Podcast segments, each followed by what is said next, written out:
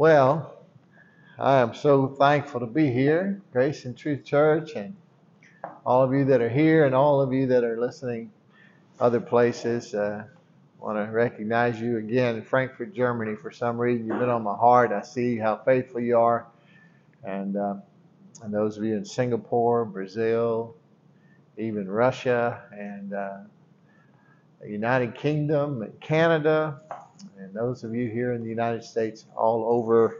God bless you. Praying for you, just as I do all those here in our midst. And uh, the Spirit of God knows no distance. Amen.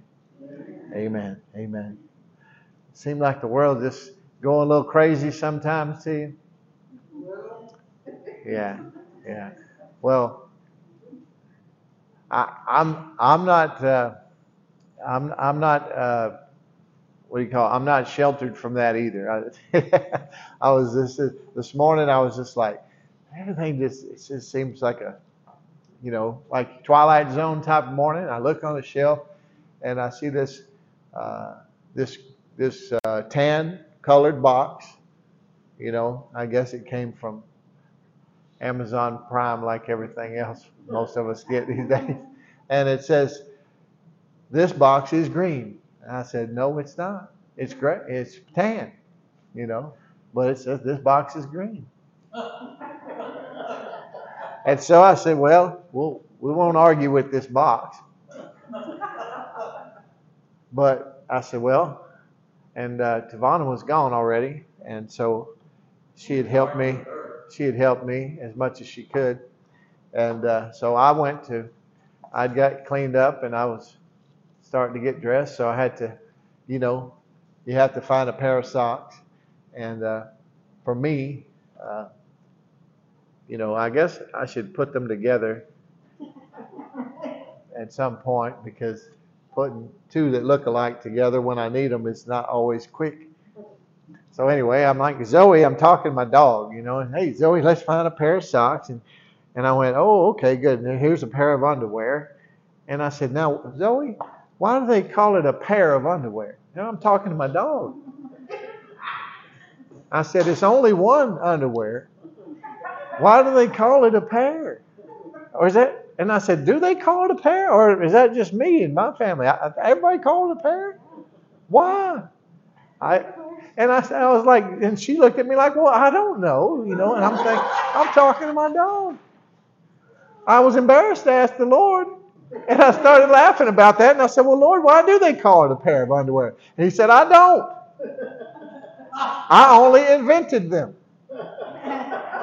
And he did. If you if you look in the when he was he was explaining the Levitical priesthood, he invented underwear, and they were nice ones too, made out of linen. Yeah. So anyway, I mean that's how that's what goes on up here. If you want it right. and my dog, she just put on the biggest grin.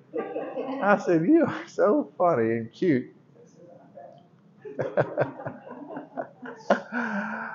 but I'll tell you a joke there was a a little seven year old boy named Nolan, and uh, and uh, their church was in the the VFW, and the pastor and there was a there was a the pastor noticed a little boy out in the foyer staring at a plaque up on the wall for a long time. And this plaque had hundreds of names on it and a, and a little flag on each side. And so the pastor walked back there after a while and he said, Well, good morning, Nolan. He said, Oh, Pastor Will. And he said, Well, what you doing? He said, I was just, what's this, what's this uh, plaque here for?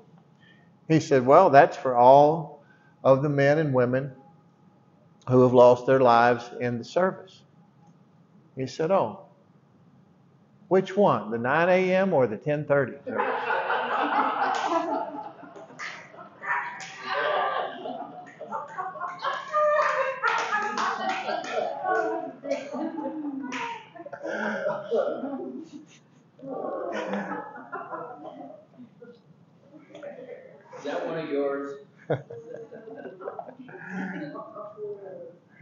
Took up new life, though, in Christ. Amen. Amen. Hallelujah.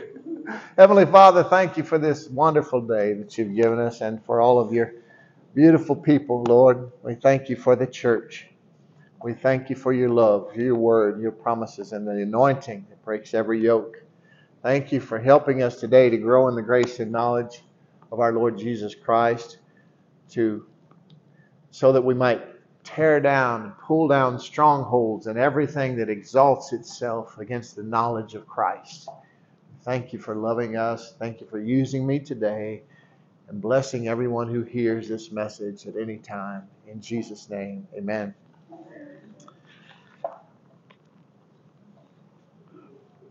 In Isaiah 53, I'm just going to read familiar passage of scripture I was reflecting on yesterday, verses 4 through 6 says, Surely he, speaking of Jesus, this was 700 years prior to Jesus being born, Isaiah was prophesying. Isaiah 53, verses 4 through 6. Surely he, Jesus, has borne our griefs. That's our calamity, our sicknesses, our diseases, our anxiety, and carried our sorrows. That's our pains, both physical and emotional, our anger, our stress, our depression. Yet we esteemed him stricken, smitten by God, and afflicted. But he was pierced for our transgressions, he was crushed for our iniquities. Upon him was the chastisement that brought us peace, and with his wounds we are healed. We all, like sheep, have gone astray we have turned every one to his own way, and the Lord has laid upon him, Jesus, the iniquity of us all. Glory to God. You know what we need, folks, is a revelation of the grace of God. You know what revelation knowledge is? You hear that term a lot in the church.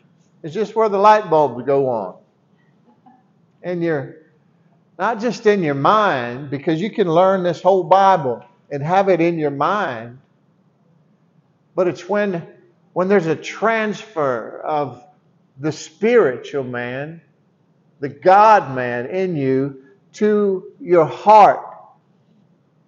And there's a knowing.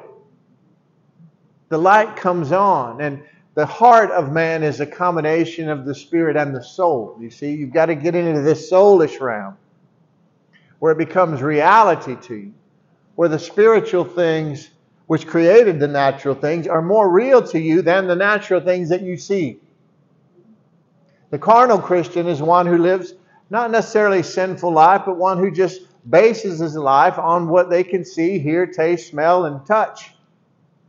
The natural senses.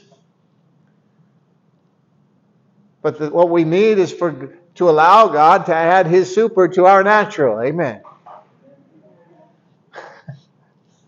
That's the life we're called to. If your life isn't supernatural, it's superficial. The grace of God is simply defined as the unearned, unmerited, undeserved favor and blessing and acceptance of God toward all who put their trust in His Son Jesus Christ. Some like to say it like this grace, five letter word, God's riches at Christ's expense. Amen. Matthew chapter 18, verses 2 through 4 Jesus said this. He called a little kid over to him. I'm going to paraphrase a little bit. He called a child over to himself, and he put the child right there in the midst of everyone who he was ministering to around him.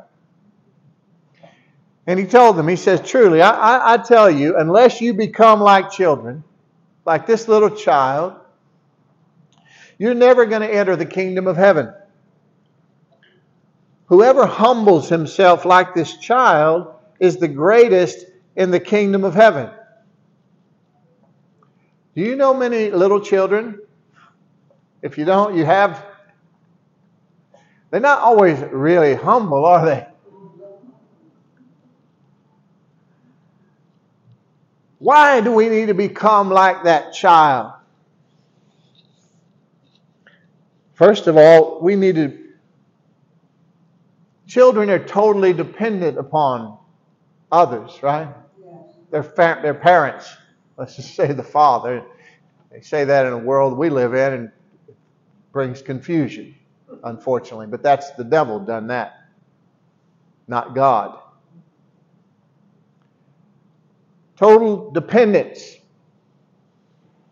And that's what he's pointing out, that we must be totally dependent upon our Heavenly Father and trust in Him and live a life of faith that He's called us to. He said, My righteous shall live by faith. You are the righteousness of God in Christ Jesus, by the way.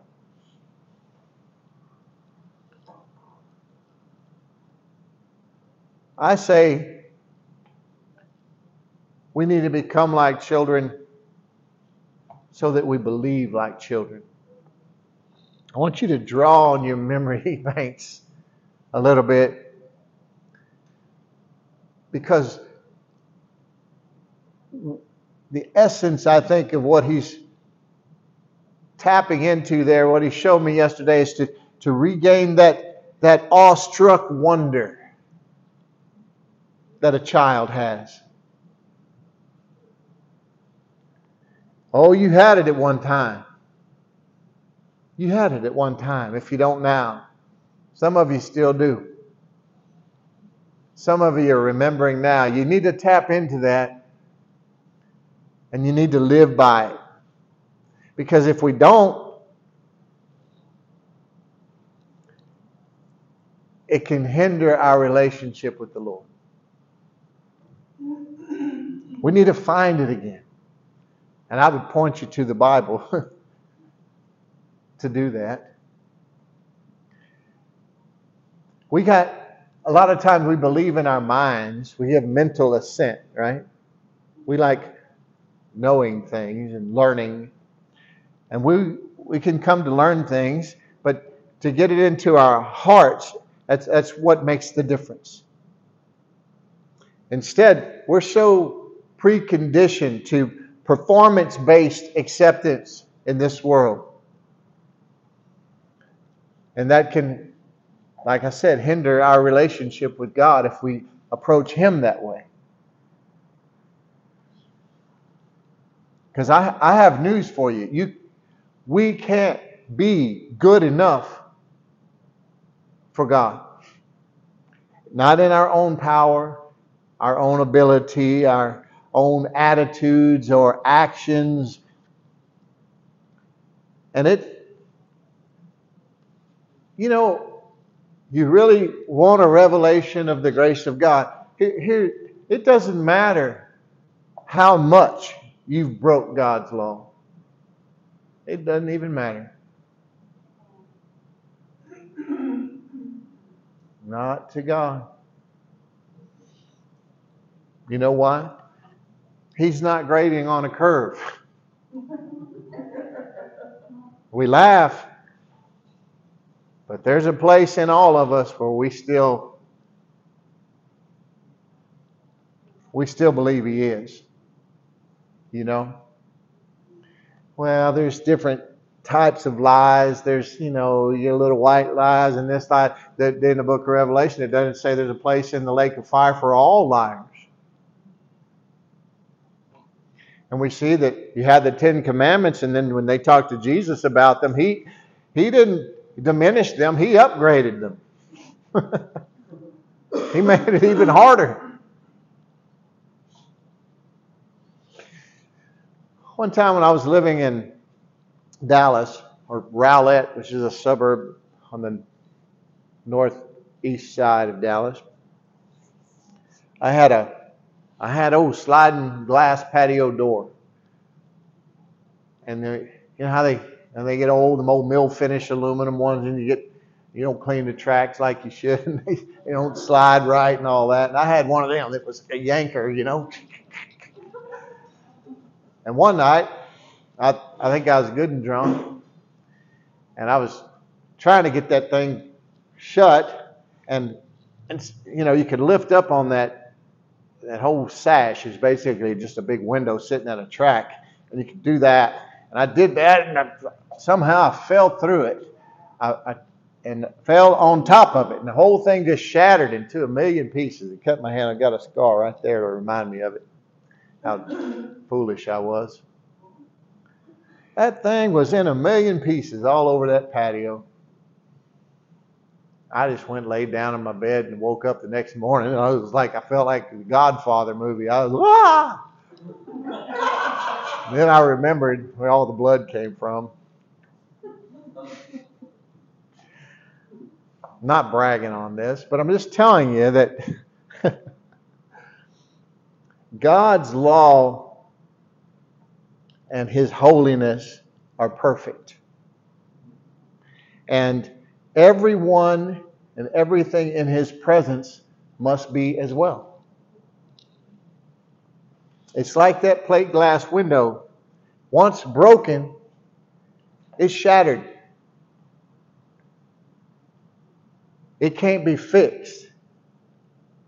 I know some of you are thinking, well, I cracked one one time and we put some duct tape on it. Listen, I'm talking about when it's broken, it's shattered. It can't be fixed. It has to be replaced. Huh? To be made perfect. God didn't just come here as a man to come and fix you up. The gospel isn't about a self help program, it's not about behavior modification. That's the byproduct of the relationship. Jesus came to make you new, a brand new creation. Romans 10:4 10 4, good buddy. Can do a whole message on the 10 fours.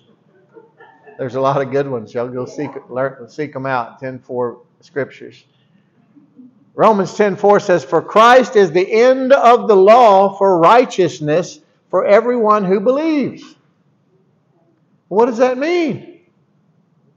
That means that Jesus is the end of good behavior as a means to try to obtain or achieve right standing with God. It doesn't work. You can be the biggest philanthropist in the world and have a little jail cell in hell.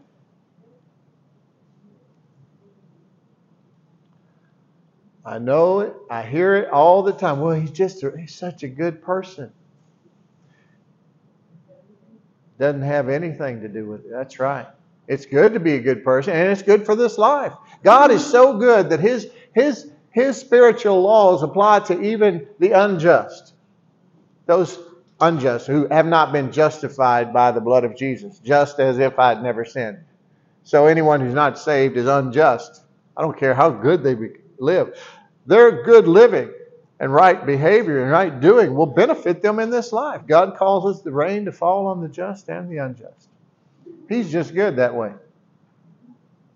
But it's not going to help their eternal address. James 2:10 says it like this: For whoever keeps the whole law but fails at just one point has become guilty of it all. Yeah. I'm not talking about just the Big Ten. I'm talking about, you know, with the with the Jews, there was over 600 and something they added to the ten. Just kept getting worse and worse. That's what religion does to you, folks. So you're accountable for every law there is if you just broke one little tiny, just like that plate glass window. And the sentence for that crime is death. God is a holy God, a just God. He holds himself accountable to his own word. Thank God for that Roman road to salvation, huh? There is none just. As it is written, there's none righteous, no, not one. For all have sinned and fallen short of the glory of God. Romans 3:23. For the wages of sin is death, but praise be to God, the gift of God, the gift of God, the gift of God is eternal life through Jesus Christ our Lord. Romans 6:23. And then in Romans 10:9 it goes on to say if you confess with your mouth that Jesus is Lord and you believe in your heart that God raised him from the dead, you shall be saved. Hallelujah.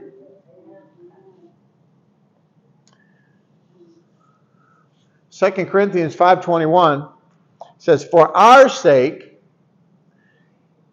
God the Father made him Jesus Christ his son to be sin who knew no sin so that in him we might be made the righteousness of God. If your Bible says might become, like most of our translations do, just cross that out. I'll tell you right now, the King James has it right because you were made righteous. You're not becoming righteous. Now, your soulish realm is still being renewed, but you are a spirit, and that spirit man has been perfected once and for all, forever by the one sacrifice, Jesus Christ. So thanks be to God for his unspeakable gift. Amen. What a gift. Christianity isn't about what we do, right? Say, I'm not a do to be, I'm, I'm a be to do. it's about what Jesus did. Christianity is not about what you do, it's about what Jesus did. 2 Corinthians 5:17 says, "Therefore, if anyone is in Christ, raise your hand. Get him up. Thank you, Jesus. If anyone is in Christ, he is a new creation. The old has passed away. Behold, all things have become new.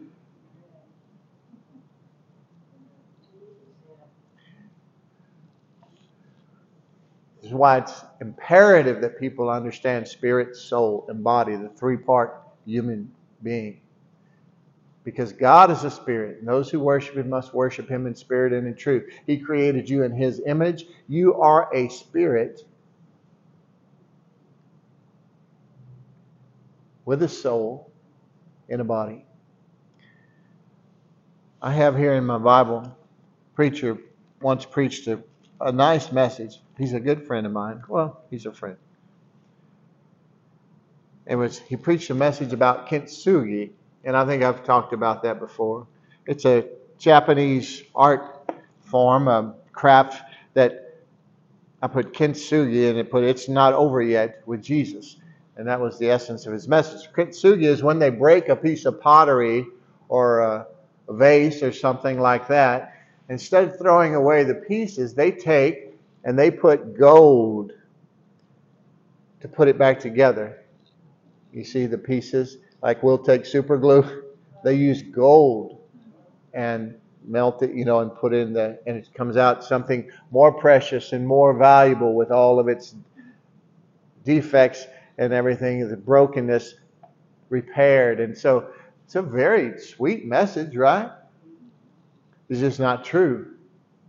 Jesus didn't come to fix us up, patch us up, and send us back on our way. Uh-uh.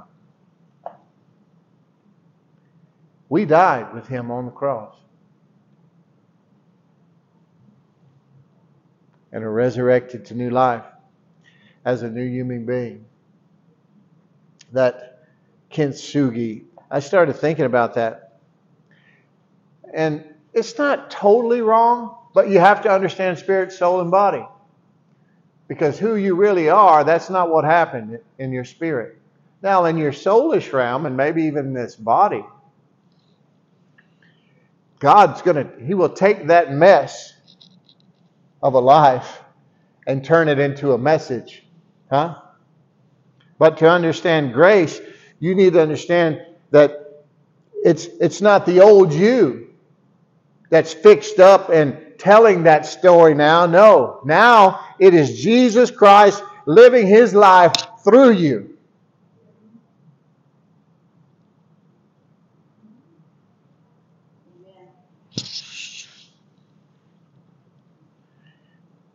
You just need to put faith in His grace, His finished work, and let Him live. Let, let the world see Jesus. Let His light shine in and through you and, and be at peace. Amen. Isn't that a gift that He gave us in John 14 27? See, the war between you and God is over, folks. You don't have to be afraid anymore.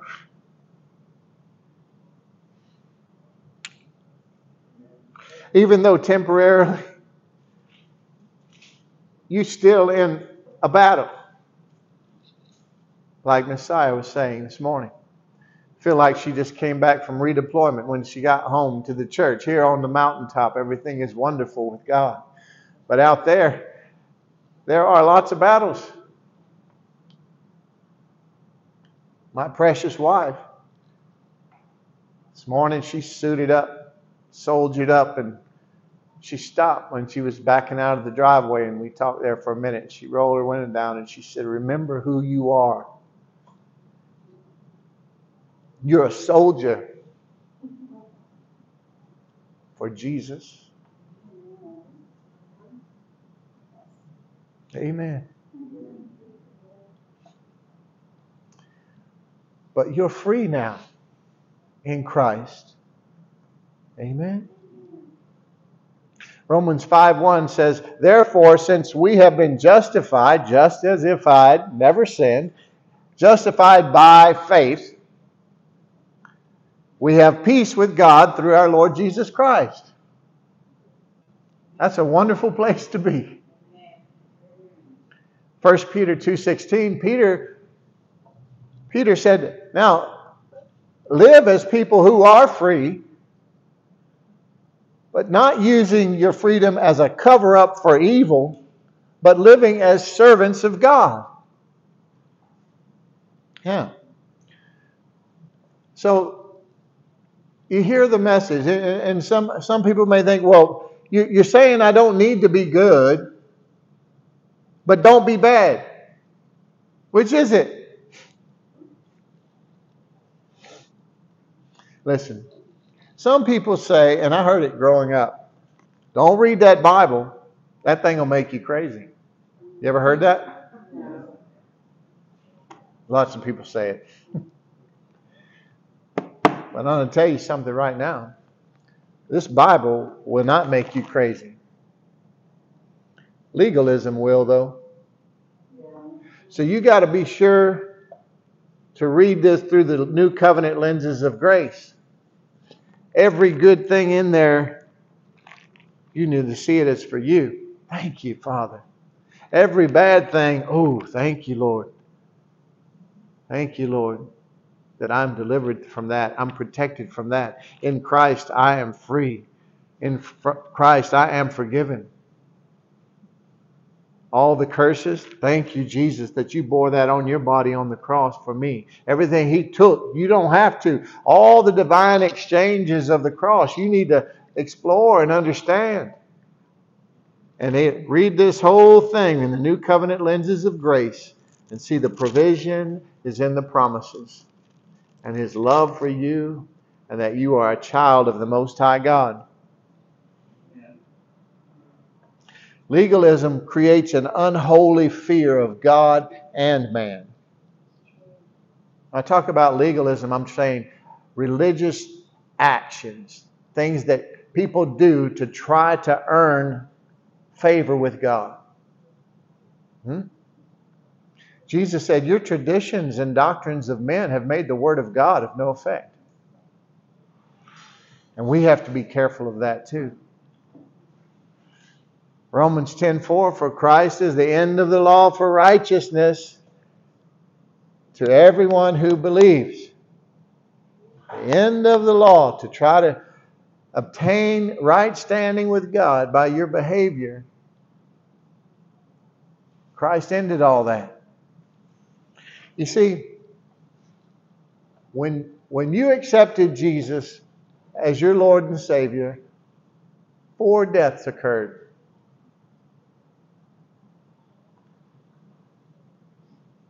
You died to sin. You died to the law. You died to yourself.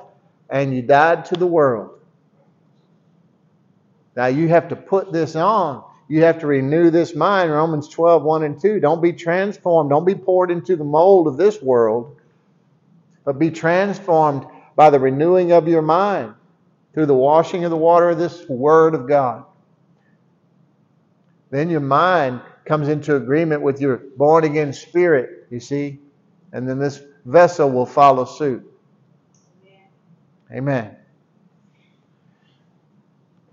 Death to sin. Romans, what time do I have? Romans chapter 6. Romans chapter 6. Start reading in the first verse. What shall we say then? Paul says. Are we to continue in sin that grace may abound? And he almost cussed right here.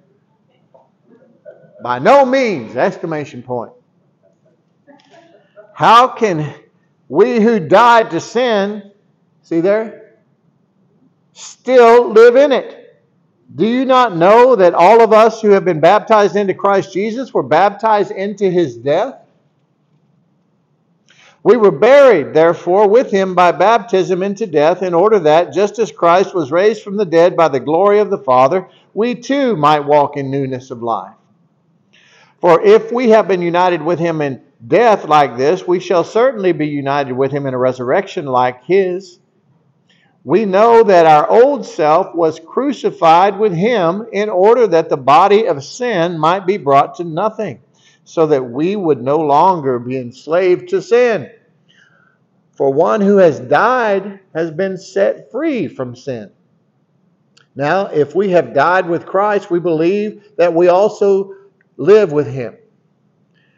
We know that Christ, being raised from the dead, will never die again. Death no longer has dominion control or power, or authority over him. For the death he died, he died to sin once for all, but the life he lives, he lives to God. So, starting in the 11th verse, so you also must consider or reckon yourselves dead to sin and alive to God in Christ Jesus. There's your part. You have to see this. The light bulb has to go on. Let not sin, therefore, let not. Is that God's part? Let not. No, that's our part. Let not sin, therefore, reign in your mortal body to make you obey its passions. You see, even though your spirit man was dead and now has been made alive in Christ, you are renewed, you are brand new and perfect in your spirit. Your flesh didn't, didn't die. And it still wants what it wants. But God giving you instructions like this, let not sin reign in your mortal bodies. That means now,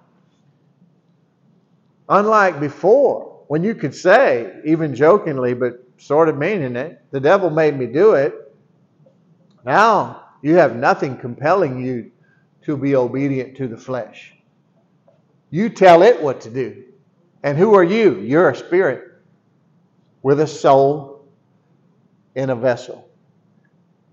How foolish to let that vessel dominate you, a child of the Most High God and an ambassador here in this earth to a sick and dying world,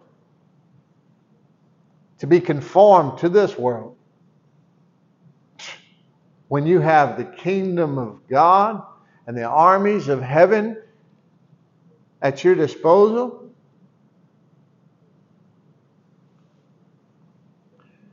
Therefore, let not sin reign in your mortal body to make you obey its passions. Do not present your members to sin as instruments for unrighteousness, but present yourselves to God as those who have been brought from death to life, and your members to God as instruments of righteousness.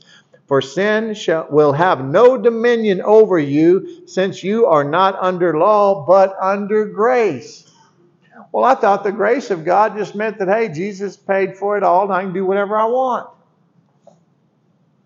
This here is telling me that the grace of God is what empowers me to not to let not sin to have dominion over me. And it said I wouldn't have had this power if I were still under the law. Isn't that something? What then? Are we to sin because we are not under the law but under grace? By no means. He said it again. Do you not know that if you present yourselves as someone to someone as obedient slaves, you are slaves to the one whom you obey, either of sin, which leads to death, or of obedience, which leads to righteousness. But thanks be to God that you who were once slaves to sin have been obedient from the heart to the standard of teaching to which you were committed, and having been set free from sin, have become slaves of righteousness. Hallelujah. Thank you, Jesus. Glory to God. Galatians 5:24 says, "And those who belong to Christ Jesus have crucified the flesh with its passions and desires."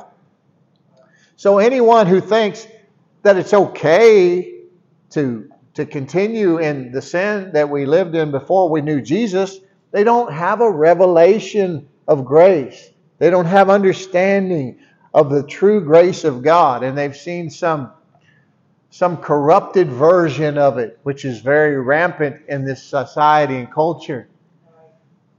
See, the enemy has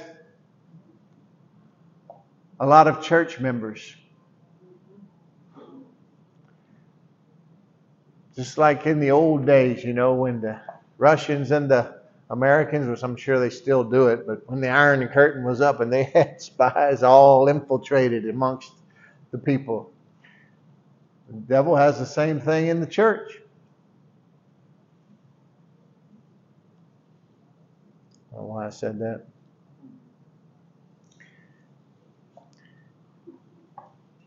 If you think that it's, and I'm not, I know you don't, but I'm trying to help us to gain a revelation of the grace of God,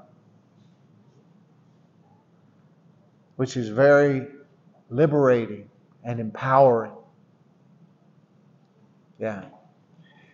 But anyone who thinks that the grace of God is just a license to sin, well, they just need to read the one page book in this Bible called Jude, the brother of Jesus, who, who blasted those people who thought like that.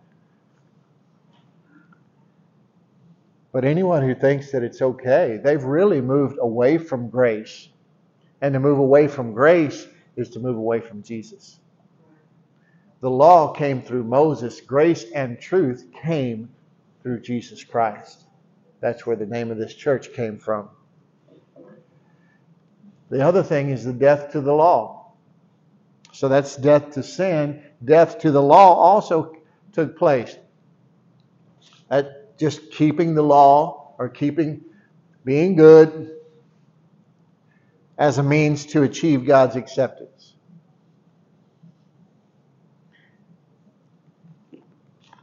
Go to book of Galatians. You all with me? All right. This is powerful. Galatians, Ephesians, Philippians. Galatians, right after 1st and 2nd Corinthians. Okay, Galatians chapter 1. I'm just going to have to pick and choose a little bit here. Galatians is a powerful book if you want to see if you want to see if you want to come against people who are legalists. You know what I mean? Because Paul, he uh, he was pretty blunt sometimes, and he said here, uh, well, look how he started off. You know, the majority of the New Testament um, books start out with grace and peace. in the second and third verse, grace to you and peace from God our Father and the Lord Jesus Christ. The only place it comes from, folks. Who gave himself for our sins to deliver us from the present evil age. Look at that. According to the will of God our Father, to whom be glory forever and ever. Amen. He says here, I'm astonished. He's writing to this church in Galatia. I'm astonished that you're so quickly deserting him who called you in the grace of Christ and are turning to a different gospel not that there is another one, but there are some of some who trouble you and want to destroy distort the gospel of Christ. But even if we or an angel from heaven should preach to you a gospel contrary to one we preach to you, let him be accursed. As we have said before, now I say again, if anyone is preaching to you a gospel contrary to the one you received, let him be accursed. For am I now seeking the approval of man or of God? Or am I trying to please man? If I were still trying to please man, I would not be a servant of Christ. Oh, there's a mouthful.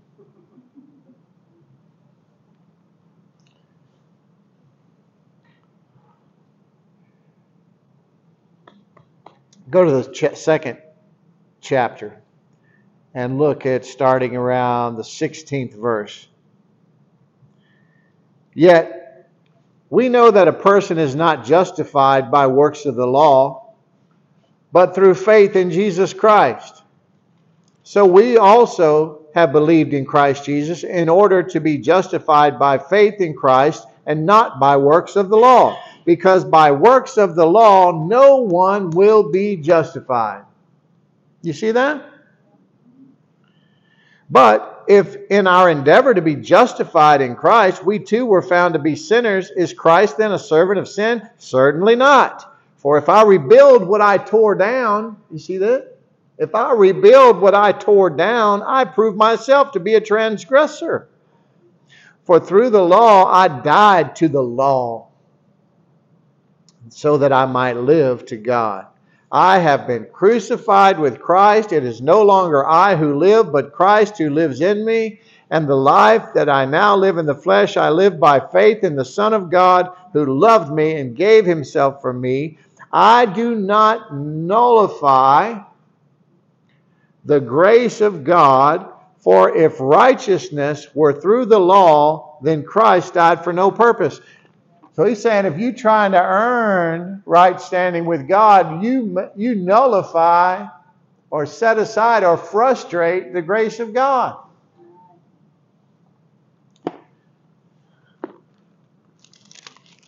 You know what, it, you know what they were doing there in, in, the, in Galatian church? He's talking about circumcision here. Now, is there anything wrong with circumcision? No. You know, our culture, I mean, pretty much everybody is circumcised. But he said, but what they were doing, they were, they were, that was part of their religious tradition. They were saying people couldn't be saved unless they were circumcised on the eighth day and all that. So there were traditions and doctrines of men. And there were, there were, this was a church. So these were, these were what we would call today Messianic Jews, people who had turned and, and believed on Jesus, but they were adding a little to it, you see? Yeah, Jesus is the way, but you still have to keep these laws in order to be saved. It doesn't matter if you're talking about circumcision or, or putting your hair in bondage or knocking on a box, I, whatever it is. I, I don't care. I'm like Paul. I, I don't care about those who are supposed to be important. I know Jesus. I love them and I respect everyone. I, am gonna I'm gonna love them and pray for them. But if they tell me something other than what the Lord has said, then then hey, I'm not gonna let them be. Uh, I'm not gonna be accursed with them. Look in the third chapter. Just the the first five verses, especially in this month. Oh, foolish Galatians, who has bewitched you? Somebody wrote a book about witchcraft in the church. Kenneth Hagin, I think. and it is very prevalent today. And there are no good witches, like I said last week. And you don't have to wear a black pointy hat and have warts on your big green nose to be a witch. It was before your eyes. He said, Who has bewitched you? It was before your eyes that Jesus Christ was publicly portrayed as crucified. Let me ask you only this Did you receive the Spirit, that's the Holy Spirit, by works of the law, by your good deeds, or by hearing with faith? Are you so foolish? Have, having begun by the Spirit, are you now being perfected by the flesh? Did you suffer so many things in vain? If indeed it was in vain, does he who supplies the Spirit to you and works miracles among you do so by works of the law or by hearing with faith? Glory to God. See, oh Lord, help me. Look at it. It's like this the law is perfect and holy. Huh? Nothing wrong with the law. But the law will show you your sin, won't it? Just hang the Ten Commandments in your living room. it's not going to bless you. the law will show you sin, but it can't free you from your sin. You know what I'm saying? Are y'all hearing me? This is an important point. The law can show you your sin, but it can't, it has no power to free you from it. It's like looking in the mirror in the morning. I can go look in the mirror in the morning and it can show me that I need to shave. Right? But if I take it off that wall and I try to shave with that mirror, I'm just going to get all cut up. That's what the law will do to you. It'll point out your transgressions, but only to condemn you. It can't fix you.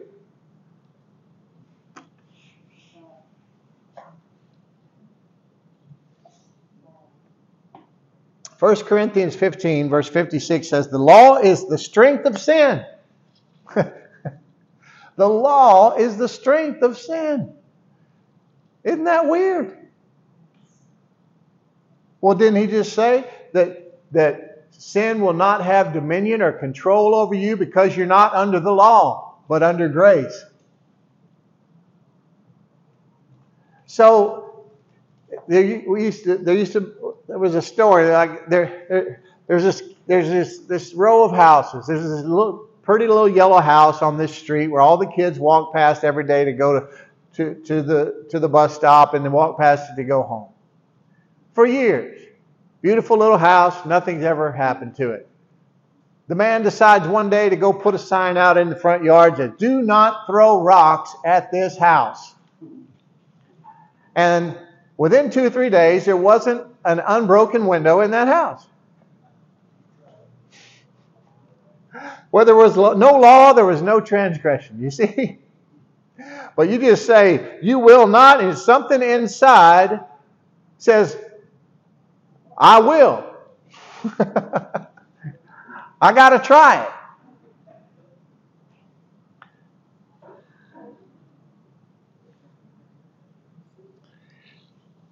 The law is the strength of sin. That's why we're not do to bees. We don't do good to be accepted with God. We're be to do's. And the grace of God is the power and provision of God to be and to do all He has created us to be and to do. And it's awesome. Amen. Death to self. And I'll just bypass this one. But in Matthew chapter 16 and in Luke chapter 9, this is where Jesus talks about taking up your cross daily, dying to yourself Take up your cross daily. Why?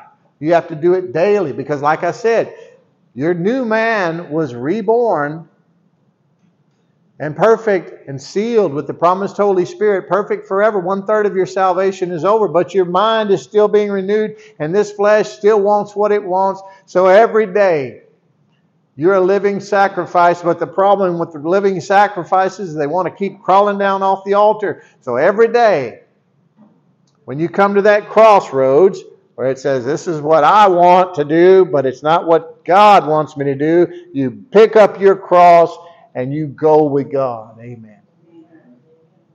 That's bearing your cross daily. So you die to self, your, your plans, your vision, your will, your wants. It doesn't mean that you won't, God doesn't want you to have anything. He just doesn't want to have in you, but He's got His own plan for your life. And until you surrender to that, you're never going to find out how wonderful and beautiful and much greater than anything you could have ever imagined or thought you wanted or needed. Because your peace and your purpose and your provision and your joy is going to be found in His plan for your life. Amen or oh me. And lastly is death to the world. Says, A friend of the world is enemy of God. Galatians 6, verses 13 through 15 says, For even those who are circumcised, again, talking about these law keepers who are trying to earn their way to heaven, do not themselves keep the law. Yeah, they're hypocrites. Every time you find legalism, you're going to find mean, angry people. You see, if you're a true Christian and you under the grace of God, you won't be mad about it. you know? Christians should not be as mean as a snake. If there's if you're arrested for being a Christian, there should be enough evidence to convict you. Amen.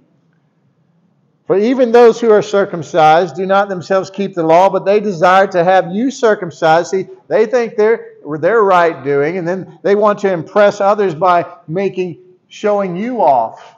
You see.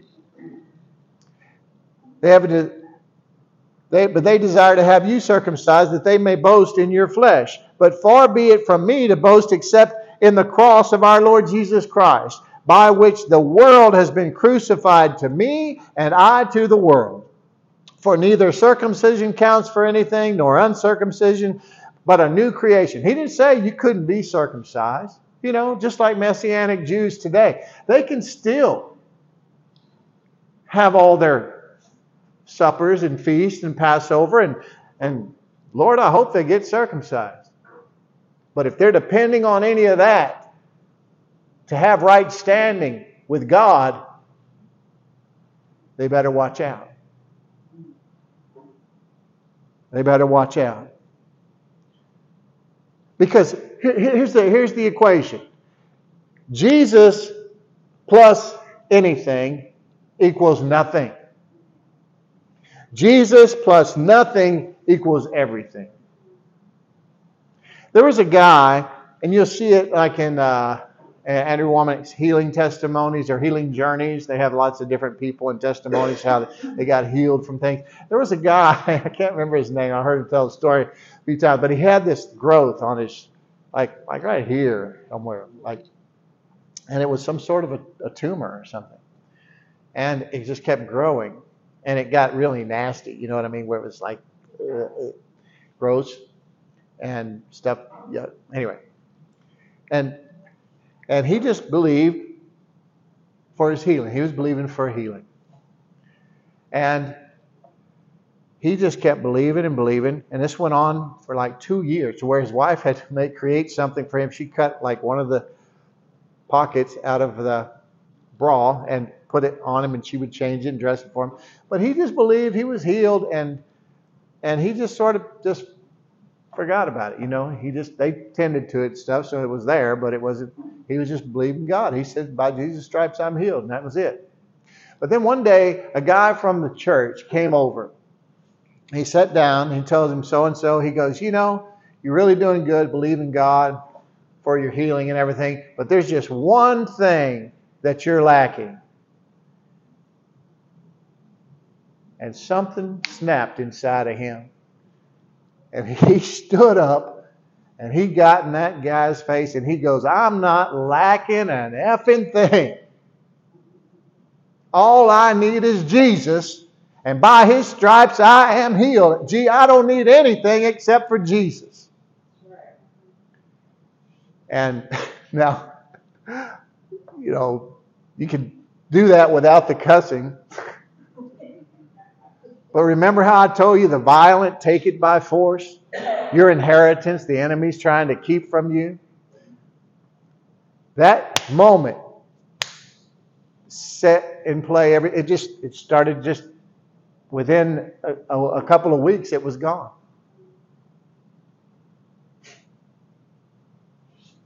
You get my point?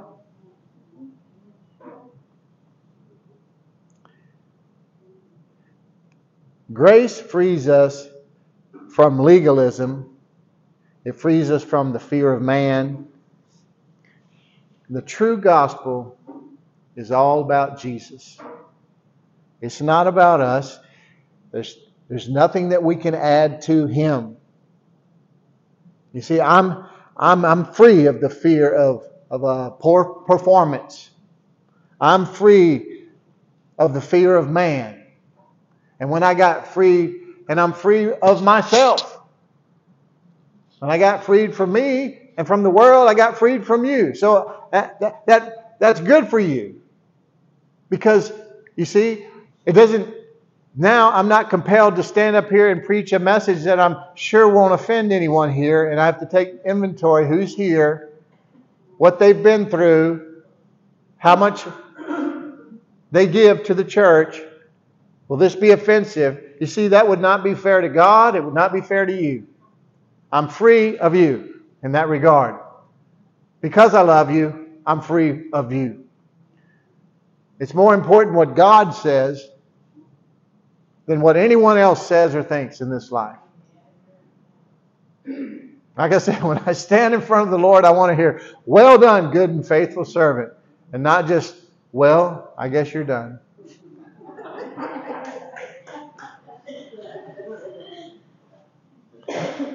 And I'm free. I'm free because of the grace of God, because of the love of God, because I'm justified and I know it. I'm sanctified. I'm righteous in His eyes. I'm accepted and loved in the family of God as a, as a child of God.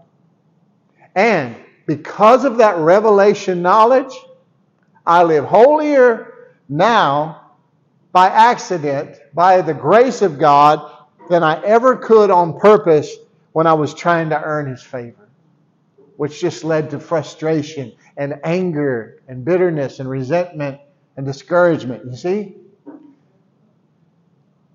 What's Romans 10 4 say? For Christ is the end of the law as a means to gain acceptance from God for righteousness to everyone who believes grace, God's riches at Christ's expense. Galatians 2:20 I have been crucified with Christ. It is no longer I who live. You have to get a revelation of this. It is no longer I who live, but Christ who lives in me. And the life that I now live in the flesh, I live by faith in the Son of God, or by the faith you actually have the faith of Jesus Christ, the faith of the Son of God who loved me and gave himself for me. Amen. Give the Lord a hand clap of praise. Hallelujah. Lord, thank you for your amazing grace. Thank you that you love us so much. Messiah, will you come and play, please? Thank you, Lord. Thank you, Lord, that you love us. Thank you, Lord, for blessing us. Lord, I just speak blessing and health and wholeness and peace and provision and a superabundance of great grace on the lives of everyone who hears this message and everyone who's here today. Everyone who came with any lack, I just thank you, Lord, that it has been met right now in Jesus' name. I thank you for breakthroughs, Lord, that people have been believing for. I thank you, Lord, that anything, the, the things that people have been trying to, to be rid of in their lives, that those things are broken right now in the name of Jesus. Sin shall not have dominion over us because we are not under the law but under grace. It's all about what Jesus has done. There's nothing that we can add to it. We're just going to rest in His finished work and we will be be to do's, not do to be's. We have been made righteous and holy in Christ so that we can be and do all that He's created us to be and do by His power, His authority, His peace, His love, His joy, already abiding fruit of the Spirit inside of us. We'll just draw on that by faith, Lord, and we will begin to grow in the grace and knowledge of our Lord Jesus Christ. And we thank you, Lord. I just speak healing and health and wholeness over everyone hearing this message in the name of Jesus Christ. I, I speak restoration to relationships, children coming home to their parents, children who've been out of pocket and out serving the devil. Lord, they're just, they're just changing their mind. They're just repenting like that prodigal son and coming on home. And we're going to be waiting for them with open arms, Lord. And we're going to we're going to have a big party and we're just going to say thank you, Lord and we just thank you, Lord, for all of the healing power that by Jesus' stripes we, we are healed. We were healed 2,000 years ago. We just draw on that, that provision that has already been made. We give these physical realities no place to have a resting place in these vessels, these temples of the Holy Spirit of God. We reject all sickness, all cancer, all infirmity, all disease. No germ can touch our bodies and live. We just rebuke it in the name of Jesus. We cancel every assignment of the enemy against us, and we call ourselves healed and whole from the crown of our heads to the soles of our feet in the name of Jesus Christ. We are prosperous. We will abound in every good work, so that you will make all grace abound to us, so we have all sufficiency in all things at all times to do every good work, Lord. We just thank you, Lord, that we will have no lack the Lord is our shepherd. We will not lack any good thing. And we just thank you, Lord, that we can rest in that and trust in you. All provision is being made and it is on the way. The ram in the bush is already headed up the other side of that mountaintop that we are walking up, Lord. Our provision is already waiting on us in a place called there where you have called us to be so that we might be and do all that you've created us to be and to do. And we love you for it. We thank you for the precious word. Let it take root and bear fruit in our lives, Lord. In Jesus' name, amen. amen. Hallelujah. Hallelujah. Thank you, Lord.